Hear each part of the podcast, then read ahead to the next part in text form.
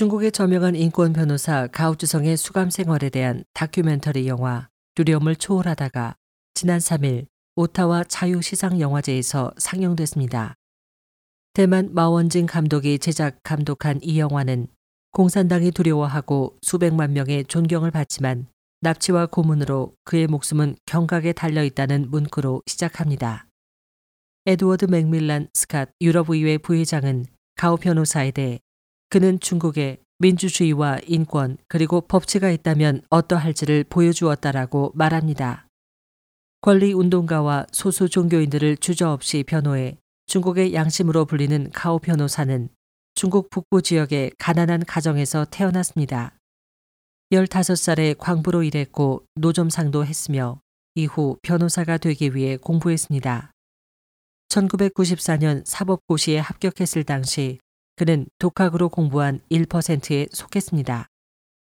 그의 사무실에는 관리들의 직권 남용으로 피해를 입은 사람들이 끊이지 않았고 그는 악명 높은 중국 사법 체계의 온갖 악조건에도 불구하고 소송에서 승리하기 위해 2001년 중국 사법부가 선정한 중국 10대 우수 변호사에 포함됐습니다. 그러나 4년 후 그가 정권의 표적이 되자 이 영예는 철회됐습니다. 2009년 자녀와 함께 극적으로 중국을 탈출해 미국으로 망명한 그의 부인 경어가 미국 의회에서 증언한 바에 따르면 가우 변호사는 2005년 중국 당국으로부터 박해를 받아온 지하 기독교인과 파른공 수련자 그리고 그 밖에 박해받는 사회단체들을 변호하기 시작했습니다. 그 결과 중국 당국은 공공연히 그를 공격했고 그의 변호사 사무실을 폐쇄했으며 그의 변호사 자격증을 취소했습니다. 경찰은 2006년 8월 가오주성을 납치했고 같은 해 12월 22일에 국가 전복 선동죄 혐의로 징역 3년과 보호관찰 5년을 판결했습니다. 보호관찰 기간 동안 가오주성은 적어도 6번 행방불명됐고 한 번은 20개월 동안 사라졌으며 매번 그가 사라질 때마다 심각하게 고문을 당했습니다. 또 그의 보호 관찰 기간이 끝나기 4일 전 신화통신은 가오 변호사가 앞으로 3년간 감옥에 수감될 것이라고 보도했고 2011년 말 당국은 비밀리에 그를 신장 자치구 사야 감옥으로 이송했습니다.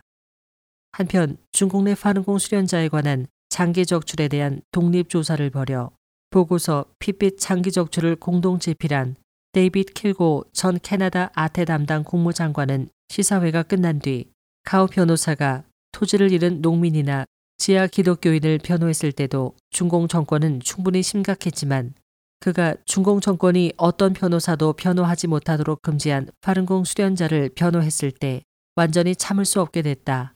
우리에게 중국에 와서 파른공 양심수의 생체 장기가 약탈당하는 일을 조사해 달라고 편지를 보낸 사람이 바로 가오 변호사였다. 예상대로 오타와에 있는 중국 대사관은 우리에게 비자 발급을 거부했고 그는 곧바로 구금됐다고 말했습니다. 길고 전 장관은 이어 우리는 2006년 7월 6일 처음 발표한 파른공 수련자들의 장기가 광범위하게 약탈당하고 있으며 그 과정에서 살해되고 있다는 우리의 주장이 옳았다는 결론에 도달했다. 우리가 첫 번째 보고서에서 가오 변호사를 보호하기 위해서 할 수 있었던 일은 그의 이름과 그의 편지 그리고 파른공 박해에 반대하는 공개 서한을 밝히지 않는 일뿐이었다. 그럼에도 우리는 그의 설레뿐 아니라 그의 분석과 통찰력에 큰 빚을 지고 있다고 덧붙였습니다. 킬고 전 장관은 또 가오 변호사가 체포된 후 거의 즉각적으로 고문을 받았고 유죄 판결을 받는 일로 큰 충격을 받았지만 그다지 놀라지는 않았다면서 가오 변호사의 놀라운 면은 그 어떤 것보다 박해가 더 심해져도 자신의 입장을 고수했으며 그가 하던 일로 인해 어떤 불행이 닥칠지 알면서도 그것을 이어갔다는 것이라고 강조했습니다. SOH 희망지성 국제방송 곽재현입니다.